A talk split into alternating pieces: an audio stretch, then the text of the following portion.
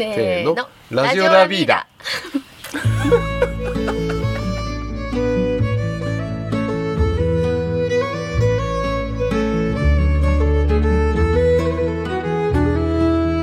皆さんこんにちは。始まりました。ラジオラビーダ21回目となる今回は社長ラビーダのオリジナル家具 A チェアを熱く語ると題してお送りします番組のナビゲートは今回ラジオには初めて登場となります。私ラビーダスタッフの馬淵玲奈です。と初めて本当に人生初めてラジオの収録をしていますので本当に今動揺してドキドキしています。よろしくお願いします。えーと、ヴィンテージ家具の裏話やラビーダのオリジナル家具を作るきっかけになった思いなどいつにも増して熱く語っています。皆さんもお飲み物などを用意してゆっくりとお付き合いください。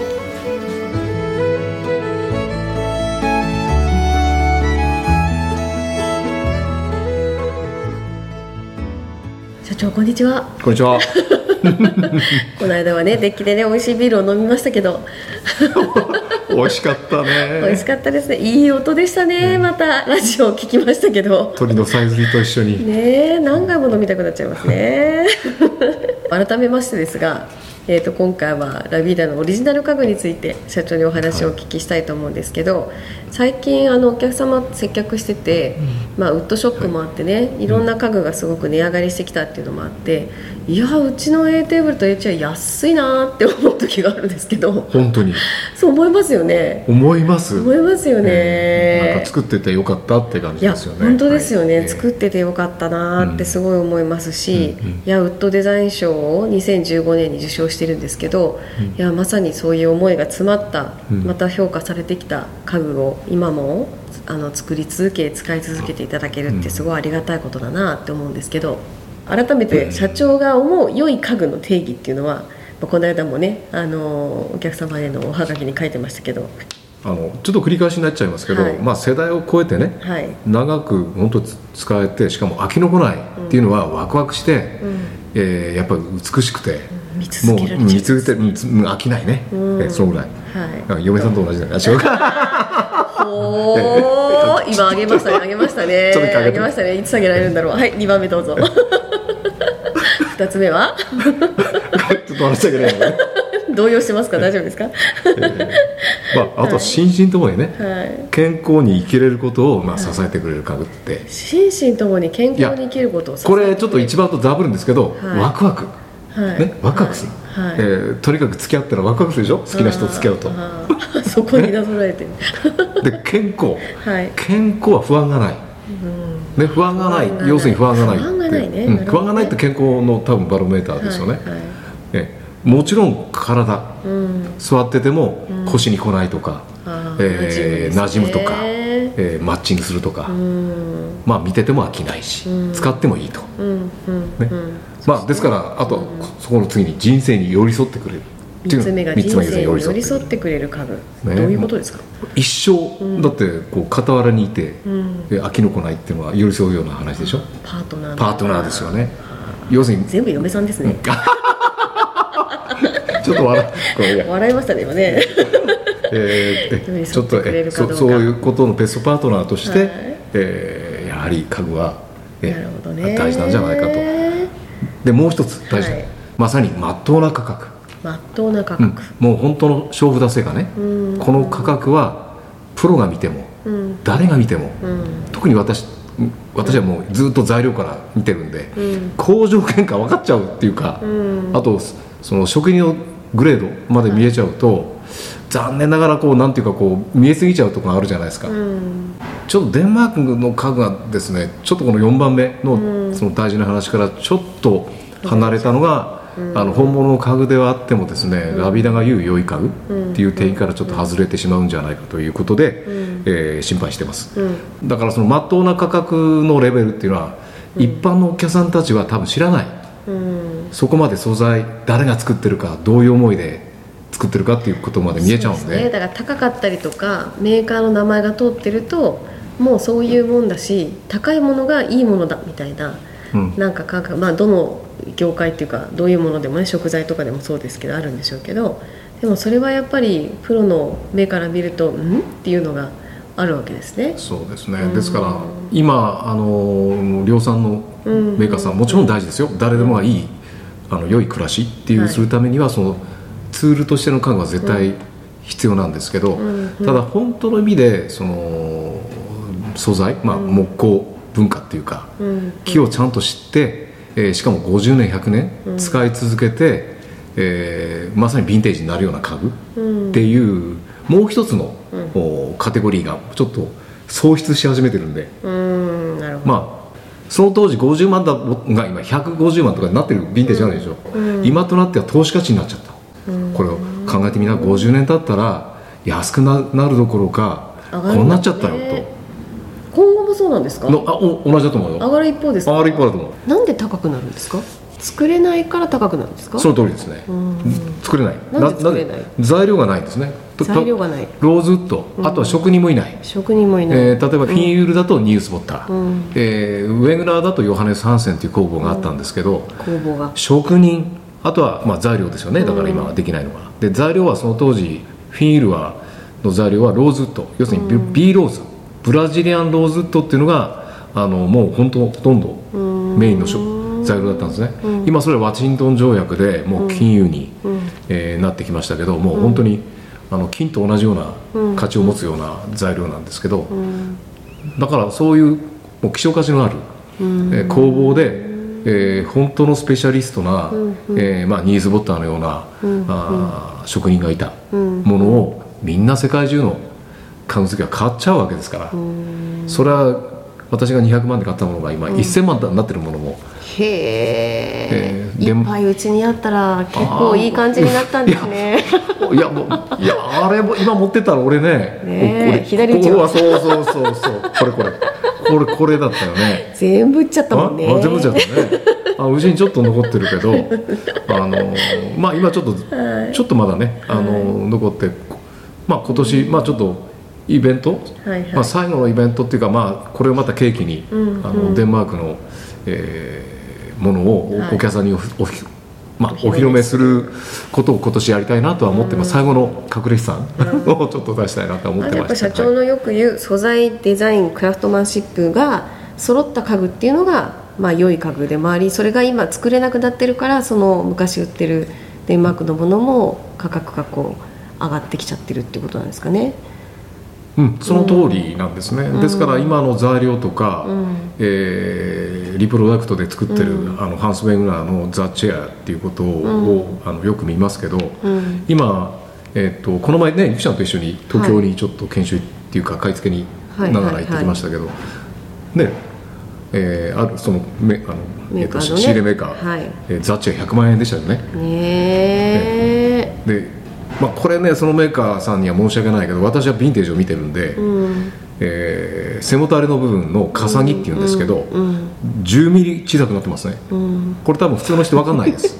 本当に面白いですよ。挙動不審でねもう手手の分かりますよ。親指と人差し指こう広げながらうんって言いながらだからそれを測ってたんですね。薄くなってるよな。薄くなってるよな。ってだからあれあれ材料がね 実は10 15ミリとか10ミリ、ね、1センチぐらい小さくなってると、材料のぶどまりが全然あるんですよ、あ 10, 10本分で実は12本作れるとかっていう話になっちゃうんで,、でそれで金額がこの金額になってるってちょっとちょっとこれオフレコの話もあるかもしれないけどあのまあその時代まあまあその時代まあ仕方ないのかもしれないんだけど、ちょっとそのあそっか。だから逆にそういうことをこう歴史を持って家具の歴史を知ってる人はこれはどの時代に作られたものだなっていうのが見えるきっかけにもなるってことか。たくさん見てないと分かんないよ。そうそういうことですよね。たくさん本物見ないと分からないんだけど、まあ私はちょっと異常まあちょっとへ動物的ですからね。動物的というかまあ変態かもしれないんで例えば同じフィールのローズウッド見てもあの ABC での階級が分かるっていうか等級が分かるぐらい質感が違うんですよ。ディテールが違う。ねこれはこの工房で誰が作ったか。例えばその、えー弟子が作ったのか。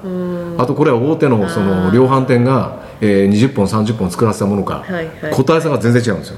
工芸あ工業製品なのか職人さんが手であれなのか。そういうこと。だから本当にこの間のフィンユールのねソファーの前で何日間喋ってましたかね。すごいなと思って。お客さんも引っ込まれますよね。ぜひラビーダの A テーブル A チェア。はい。これはヴィンテージになる。ヴィンテージになる家具だと思いますあー。そうなんですよ。だからあの作りとかなんかそれを見ていくと本当になんか安安い安いなってより思うようになってきたというか。まあ、考えてみると100年使う思いしたら多分お金の使い方としては一番最適だと思いますよね。そういう家具を買うのは。だからデンマークすごいと思うんですよ、うん。そうですよね。もう作る時点からなんかそこを意識して使い続けるとか流通させていくっていうことを意識して作ってるのかどうかってすごい大きくて多分社長が前の,、まあ、あの先代から受け継いだ時からラビーダに変わってどういうコンセプトの家具屋にするかって言った時に自分が下取り取りたくない家具はうあの売らない。良い家具っていうふうに自分が納得したものをお客様にお渡ししていくっていうかなんかそれがあったから今があるんだと思うんですけどすごくねこの間ななんかの話でねなんだっけなこれでいいのこれでいいなのかこれがいいなのかっていう話を前回もちょっとしたような記憶があるんですけどあの A チェアを作ったのは多分デンマークの家具がこれがいいっていうのがこう薄れてきたというかいやまあ薄れる、価格的なこととか？うん薄れることはなくて今でも大好きだし、うんあのそれに代わるものを店で扱ってたこともあるんですよずっと、はい。はい要するに渡部家具店からラビダ、うん。ずっとその今の流れの中で、歴史の中で。うん。でメーカーの国産メーカーの有名なもう皆さんご存知のメーカー。はい。まあ、いろんな、あの量産メーカー、うん。まあ、量産では本当に一生懸命作ってたメーカーのものを、あのなりわいとしてはい。扱ってきたんですけど、うんうん。まあ、これちょっと正直な話自分使ってないんですよね、うん。自宅で今、うん。まあ、これ本当にこ真面目やりすぎると本当窮屈になって商売は成り立たなくなるなっていうぐらい、その自分で自分の首絞めるんじゃないかぐらいその非常に窮屈な、うんあのそのお店で扱うものがなくなるぐらいうん。のところまで行っちゃうんですよ、うん。まあ、それで行っちゃったわけよ。行っちゃったんですか？行っちゃったの。だってほとんどデンマークのヴィンテージと骨董しかなくなった時期がありましたから。日本のまんまの。そその当時作ってませんからね。そうですね。でそれで作りたくなったんですいやだってデンマークのもの高くなるし売れねえじゃない。うんね、だって今 J39 ってあのフレデリシアの、えー私があのもうあの A チェアのモデルとして一番こう尊敬してたデンマーク。えーデンマークのボーエモエンセンが作ってる、はい19えーまさに、あのそういうピーポルチェアピーポーズチェアっていう、まあ、国民のために政教が作った、あの椅子があるんですけど、まあ、その当時4万円ぐらい20年前ぐらいかな、うん。3万8000 3万8000円でしたね。あのビビーチはね。でこれがあったら多分これ売売り続けてたと思います、今3倍ですもんね。今10万円になったんですね。うんで Y デンマークの Y チェアも同じであの、Y チェアってこれも多分家具好きの方は知ってらっしゃるんですけどカール・ハンセンのメーカーです。今でもやってますね、まあ弊社でも今の置いてます。うん。でこれは好きな方はやっぱ買ってかれるんですけど、でもこれも10万円。うん。うん。10から15万、うん。うんになっちゃって。まあ庶民っていうか誰でもがうん。これを4脚っていうと40万になっちゃうわけですから、うん。まあ、これはちょっとうんその私たちのその良い家具っていうか、あの誰でもがあの良い家具を使って、えーゆまあ心身ともに豊かに暮らせるっていうのが会社のあのコンセプトだとするとそこにぴったりとは言えなくなっちゃう。そうですね、そう考えると、まああのまあ、骨董とかそういうものだけになってしまって窮屈になってしまってでやっぱりお客様の暮らしにどこにでもこう入っていって豊かな暮らしを支えてくれるような創出してくれるようなもの家具が欲しいと思ってアを作った。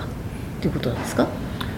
ぴったりですね、ま、うん全く当たり当たり当たり えーまあ、はい。あのーその当時偶然、まあ、いろんな出会いがあって、あのー日本に実はそういうとんでもない会社があるとうん。いうことを、えー前多分アルフレックスっていう、そのもう世界でも日本ではあのそれこそ六本木ヒルズに、えー住んでる方はもう皆さん知ってらっしゃるようなあのあアルフレックスっていうあの、イタリアブランドのベース,、ベースを持ちをして日本で作ってる会社があったりしてそこもやってたんで、そこの実はあの営業部長をしていた、方が退職されて、はい。それでそのうんその方から「う。んいや実は渡部さん日本で、えーデンマークのレベルのものを作れる会社があるよ」って。でそれでみんながキラーっとして、うんええまあそれが今あのこれ公表していいです、もう世界に輸出してます。でデンマークの家具のライセンス工場でもあるんですけど、もう指定工場ですね、えー山形に朝日送付っていうもう会社があります、でそこをご紹介していただいて「渡辺さんやりたいのはこういうことじゃない?」っていう一回一緒に行こうよ。紹介するからって言われて。それでええー、A チェアに向かっていったという。それ何年前ですか？いやもう A チェアは2015年にグッドデザイン賞を取って、その前に多分56年開発してね。開発して、まあ開発も販売してます。はあ販売して販売してます。ですからもう10以上10年以上、うん。もう結構10周年以上だななんかね A チェアねもう 10, 10年以上だね、第一ロットからいくとはい、うん。でそこで、うん、そこの本当に大井部長に出会って、うんうん。ああこの会社すごいなっていう、うん。うん。この会社はもうデンマーク以上の家具作れるっていう工場を目の当たりにして、うんうんうん。えーそれでどうせ作るなら日本の材料で、うんうん。えーまさに日本の人人の普通の人、まあ、生活を、もう支えてくれる家具を、もうんうんうなんかねうん作れるという確信を得たんで。朝日総さんは何がすごいですか？これはすごいんですね、何がすごいってですね、これオフレコの話いっぱいになっちゃうんで、うん。オフレコはオフレコオフレコでちょっとオフレココにしたらまずいんですけど。あの当たり障りのない話だけちょっとしますか、はい。実はそこの会社に行くと、日本の各メーカーの椅子をつ作ってます、うん。っていうだけで分かります、要するに各メーカーが実は黒子に徹してますけど、代理生産をしてるんですね、うんうんメーカーの。いろんな何々っていう、うん。でそこに行くと、うん、その、えーもまあ生地、あとはその、えーモックアップというか、うん。えーいろんな、えー木型があったりするんですけど、まずびっくりする。あと究極は教えます、デンマークのフィンユールの家具を作ってます、へええーワンコレクションこれははっきり言っていいって言われてるんで言いますけ日ど本で作って日本で作ってるんですよ。デンマークじゃないんだ。デンマークじゃないんです。まあ全部ではないんですけど、はいはい。でももうそこでもう53番。まあこれ、あのプロあのデンマークの家具の方は知ってる方は分かります？フィンユールっていう名前聞いただけで。美しいですもう、ねえー世界の、えーまあ、ブランド、まあ、家具を作ってるデンマークっていう国がそこに生産委託をするっていう会社がそれだけで分かりますよね A チェアは、えー、とズバリ社長が言うとどういう椅子ですか？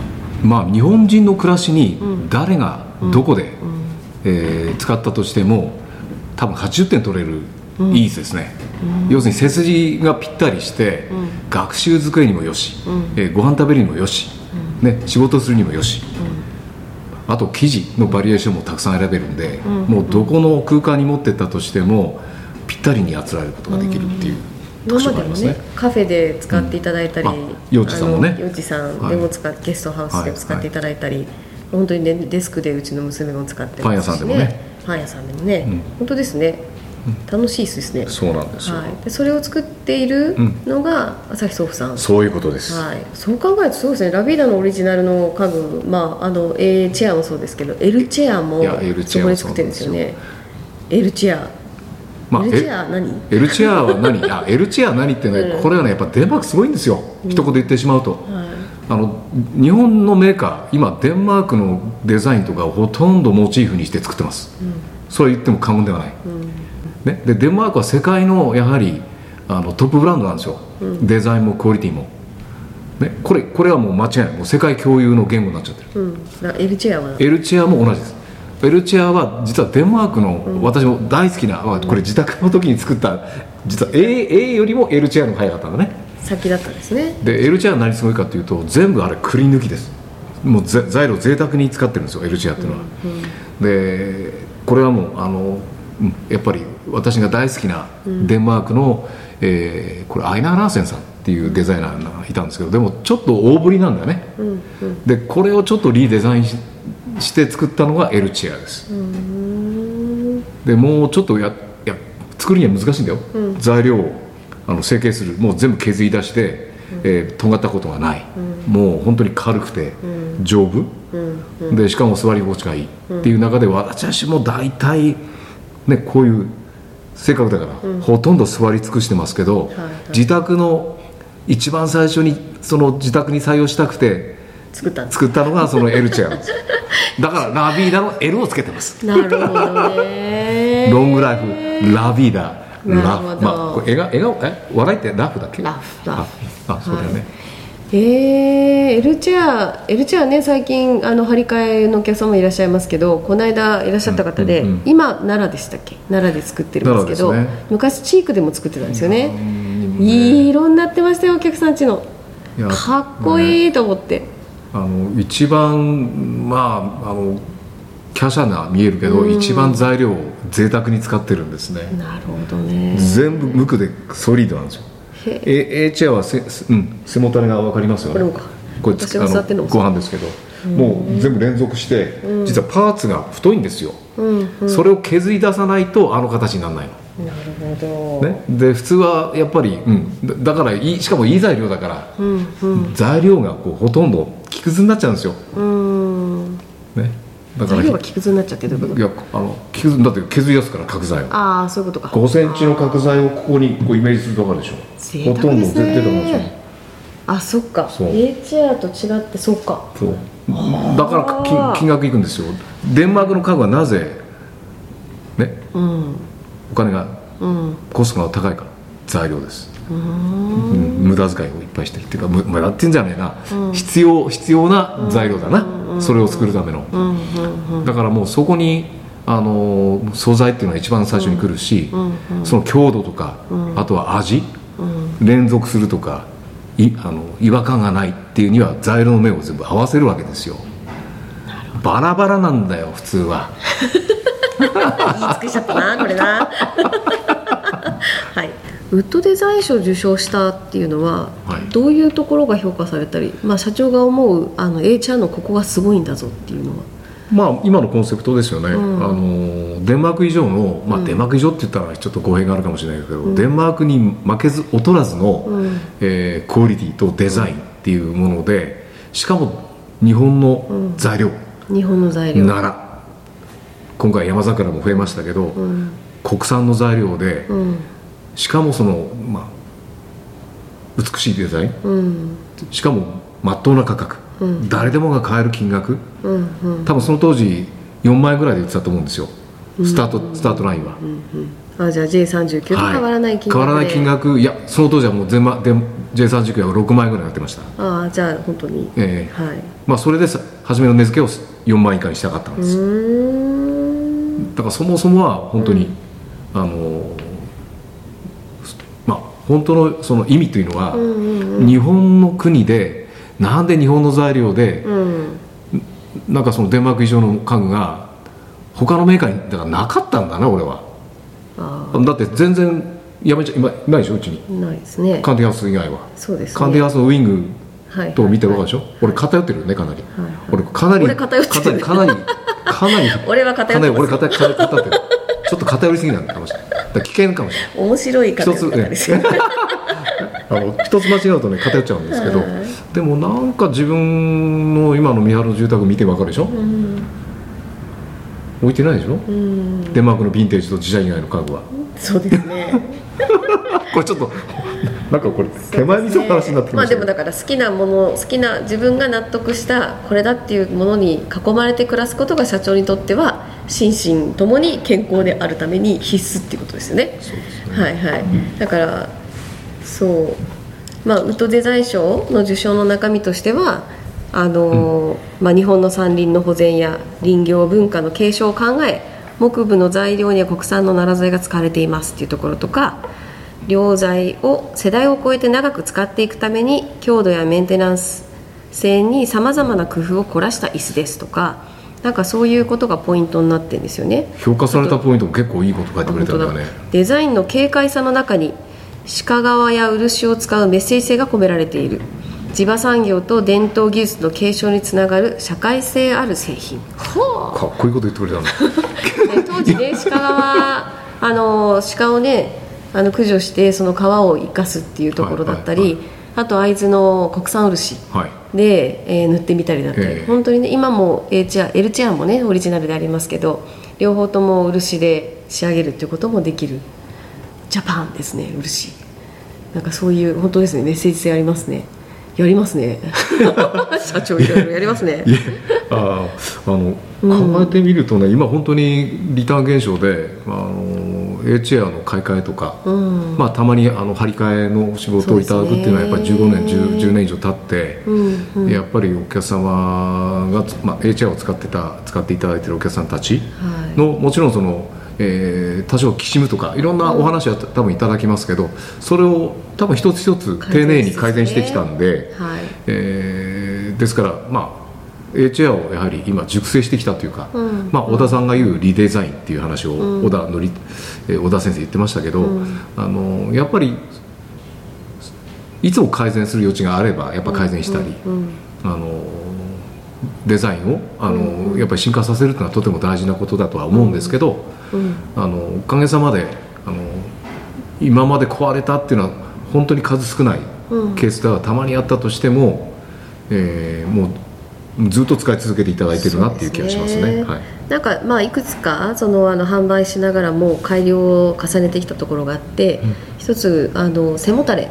今ね社長座ってるのが本当のプロトタイプ一番最初にあのそれこそ私覚えてますけどうちのスタッフの皆さんと一緒に背もたれのその高さとかをこうなんとこのはあ。そう変えてみたりとか大きさ眺めてみたりとかなんかいろいろやってたなっていう時の一番最初のプロトタイプと今の今作っている A チェアの背もたれの大きな違いって何ですか、えー、とかなりいろんな、うん。まあ、いろんなっていうかその何点か改良してまして、特に背もたれの、えーっとですねあの重ぎっていう部分、うん。背当ての部分背中の部分ころ。ここ前はあのせ合板もちろん合板なんですけど、何枚かあの薄くスライスしたものをあの重ねてはい。曲げるんですけど、ここに多分あの材料がナワン材とか、ん。えーこう今後混ざってたんですね。いろんな材料の材料が2種類、まあはい。たくさんではないけど、あ2種類、はい。でこれが経年化するとこう断面が目立っちゃうんだよね。色変わるね。変わっちゃうし、違う、うん。経年の色が違でう濃淡がはっきりしちゃうんで、はい。ここを例えば今奈良材の A,、A チェアがあるとすると奈良の A チェアのそのこの背もたれ部分を実は全部奈良の、えー同じ材料に統一したんですね、うん同じ材料しか使わない、はい。要するに断面面を、えー薄くスライスした、あの奈良の材料をお全部奈良の材料で仕上げることで、うん。まあ今10年20年今あのそこにありますけど、うん。断面が全く向くとか見えません。変わらないです、分かりにくいですよね、うん。で分かりにくいっていうよりもね、うん自然に馴染んじゃう。要するに違和感がないっていうのは、うん違和感がない。違和感ない。同じでしょ？はい。え何どういうこと？いやいやいやいやいやいや。あのいやお俺と俺たちの関係も違和感がないっていう話をしました。ね、違和感があるあるかどうかってすごく大事だとでこのなるほどね。いやこの感覚はちょっとそうかね。なかなかやっぱ普通そのまあ。片方だけの意見聞いてもね。あそちょっと問題ですね あのいやこれね私のその家具屋うん長い歴史の中だとこういうふうに違和感を感じるんだけど、多分一般の人たちは多分この違和感はないと思います。うん。あの、こっちが普通だから。こっちがいやここういうふうにいろんな材料をあいろんなざ材料のだから材料が、うん。あの見える分かんないから。はい。要するにそれを厚くコーティングしたり、塗っちゃうわけですよ、あ塗っちゃいますいね一般のあの今のたくさん作ってるうん。商品っていうか、まあ、これはもうあの必要ではあるんだけど、うん。要するにこの材料がどこのもので、どういう素材のもので、うん。どういうふうに作られてるかっていうのは多分分からないですね、うんうんうん。で私はそれ分かるんで違和感を感じてなんでこのこの材料でこういう色つけちゃうんだろうとかうん。あとこのお材料では多分ひ10年20年と持たないねとか、うんまあ、要するに適材適所っていうことであるとか、うん。まああの本当の意味であのココスパはそこに現れると、うんうんうん。5年10年あ経った時にね。経った時に、うん。そうですね。まあ、まあだから自社の商品をなぜ作ったっていうか、あの今ねおかげさまであの本当に A テーブルもあの本当に喜んでいただいて、うんこのその値上げ値上げの時代で、ん値段を上げなかったからなんか売れになっちゃったよね、あの比べるとねやっぱり安く感じるんですよね、ですね。であのテーブルの見方まあ椅子の座り方もそうですけどお客様いらっしゃった時に一緒にこう座り比べたりして選ぶポイントをお教えするじゃないですか。そうするとねなんか分かってきちゃうんですよねいろいろね。あのここれは、まあ、ラビーダのあの立場なんですけど、要するにお客様にこの良い家具との出会いとか、うん。良い家具と暮らすっていうことを今提供するっていうことが本本来の目的だっていうようやっと気づいてるわけですよ、ですからあの家具を売る売りつけるとか売るとかっていう感覚じゃなくて、やっぱりあの本来あるその家具の文化、まあ、ストーリーだよね、うん。要するに誰がいつどういう思いでどういうことがデザインのルーツにあったのかっていう、うん。ここをちょっと紐解くと、もうその違いが一発で見えてくる。うん。ででしかもそれが家具好きになると自分のお金に対する費用対効果っていうか本当の意味で5年10年後に、えーどうなってるかっていうことで、えー初めてのお金の価値が見えてくるっていうか、意外とでもなんか使ってる人の話聞くと子供が何もそのストーリーとか知らないのにおなんか自分のデスクに持ってっちゃったとかダイニングの椅子を、とかやっぱり座り心地がまず本当にいいっていうこととなんかこう体に馴染むだったりとか、そういうのをこう察知できるしそれが親も嬉しかったりとかっていう声もね聞こえてきますけど社長は HR 使ってるお客さんのなんかお話でなんかあります？こまあんなこと聞いたなみたいな。まあ最近嬉しいことにその A チェアの買い足しがあったり、うん。あと張り替えが来たりするお客様の言葉の中で、はい。やっぱりあの家族の一部になったっていうか、やっぱりその子供がそれを見使って10年後にもう、うん。あの進学したり、うん。え就職したりっていうことで、子供がやっぱ持っていきたい。うん。持たせたっていうお客さんの声も何件か、うんあのお聞きすることがあったのでしかも買い足すと。あいましたね。ありましたよね。大学進学の時にとかあ,、と椅子の張り替えをして持たせるだったりとかありましたね。ありましたね。ちょっと私たちもうるってうしますすよねまあ、まあ、本当そういう話をちょっとようやっと聞くと、あやっぱり良かったなっていういいもの作ったなっていいいもの作ったなと、はい。え今なのであの生地の張り替えも今、ラビーダにある在庫の生地はあのその中から本当に選んでいただいて新しく貼ることもできますし5万5千円からあ。あのお買い求めいただけたりとかあ。ミナペルホネンの生地もあったりとか、ね。本当に自分の個性をまた出せる椅子にもなってきてるのでめちゃめちゃ楽しいですよね。あそういえばそのはい。鹿川、鹿川なんかうん3階に在庫あったんじゃない、あ本当？これもちょっとざ鹿川もいける？これ5万5今千円出すか？急に思い出したでしょ？あ思い出したそう革もね結構あるんですよ。そうこれ思い切ってさ多分生誕10周年ちょっとわかんないよここで俺言っちゃうんだ。思っていいねここういう機会なんで、ちょっとあの H ア感謝祭、感謝祭？感謝祭。急に始まる。感謝祭。もう 急に感謝祭。ウケるんだけどいつ始まるんだろう。ホームページをよーく見といてくださいね いつ始まるんだか私も今知りません。今言ったんで社長。ごめん。ちょっとこう。なんか自分がちょっと高揚してきちゃって。いはい、えー。もう多分ねあのこのまま喋らせておくと今度 A テーブルの話もしたくなってきちゃってもうエンドレスになっちゃうんで 一回ここで終わりますけど、えっと次回はまたあのオリジナルの家具ということでテーブルなんかその辺もまたお伝えしていけたらなと思いますので。そうですね。はい、また夫婦漫才ですが聞いていただければと思います。はい。じゃあえっ、と A チェア感謝祭、はい。い、つ始まるのかな？わかんないけど。まあ勉強前にはね スタートしたよね。ええー、言っちゃってるんだけど大丈夫かな？では皆さん、はい、今日はありがとうございました。また。お聞きください。びっくりする。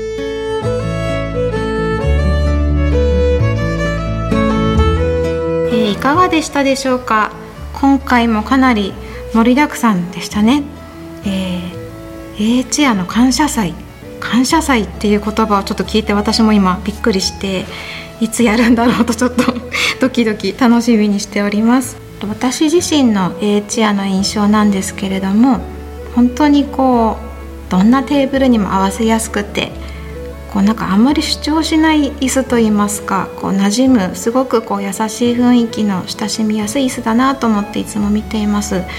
で私も今年の夏に新築、まあ、引っ越す予定なんですけれども私も2脚購入させていただいております。ミナペルホネンの青い生地を選びました。本当に生地選ぶのも楽しいのですごく迷ったんですけどももうミナペルホネンって頭がもうそこに そこからもう他の生地が本堂の目に入らなくなってきて気に入ってはい買わせていただきました。座るのが楽しみです。でえっ、ー、と A チェアのプロトタイプそうですねこう試作品の椅子なんですが、えーと、ラビーダ2階のキッチン前に置いてありますのでぜひ座り比べてみてください。では番組の中で、社長が小田先生の D デザインという話をしていましたがこの方は小田則次さんという日本の家具デザイナーで椅子の研究家としても有名な方です。カンディーハウスのある北海道旭川の隣町東川町にある小田先生の膨大な家具のコレクションは町の文化財としてその一部がネット上でも公開されています。詳細はラビーダのホームページのニュースの記事をご覧ください。では最後になりましたが私、えーと、馬淵玲奈の自己紹介をちょこっとさせていただきます。えーと、去年の8月から働き始めましたので今の時点で、まあ、ラビーダで働いて9ヶ月目です。まだまだ新人です。えーと、なんでラビーダで働き始めたかと言いますと、まあ、たまたま仕事を探している時に、まあ、ラビーダの求人情報を見つけたというかなりオーソドックスな理由なんですがその時にどんなお店なんだろうと思ってとにかくホームページでたくさん調べました。そこであなんかすごい素敵なお店だなと思うそういうちょっと軽い気持ちで応募したんですけれどもあのゆきさんと面接をした時にすごく楽しかったんですね。でこんなに楽しくて笑った面接は生まれて初めてでなんというかその履歴書を書いてる時よりも面接受けた後にあここでお願い採用してって思うぐらいここで働きたいってすごく思いました。本当夢が叶ったみたいな気持ちでここで働かせてもらってるので本当にありがたいなと今でも思っています。でそうです今後ラビータでどんなことをしたいかってえー、お伝えしたいんですけれども私は本当に家具のど素人で何も分からずに入ってきて本当ゼロからのスタートで家具を覚えていきました。で家具の出会いがラビーダの家具で本当ありがたいなと思ってるんですけども本当に大事に作られた家具社長が言うなんだろう心と体が健康になる家具というのに毎日触れて物の見方とか生活を楽しむってどういうことなんだろうとかいろんなことをこう日々体感吸収してとても自分自身も変わってきたのでそれをお客さんにも伝えられるようなスタッフになりたいなと思っています。とラビーダは結構入るのに緊張しましたとか勇気がいりましたって言われることも多いんですけど私みたいなど素人だったスタッフもいるのでちょっと怖がらずに入ってきてたくさんお話ししてもらえたらいいなと思っています。はい。えーと、ラジオラビーダの8回目社長の知らない女子トークでもちょっと登場してますのでそちらもぜひお聞きいただけたら嬉しく思います。では次回もお楽しみに。よろしくお願いします。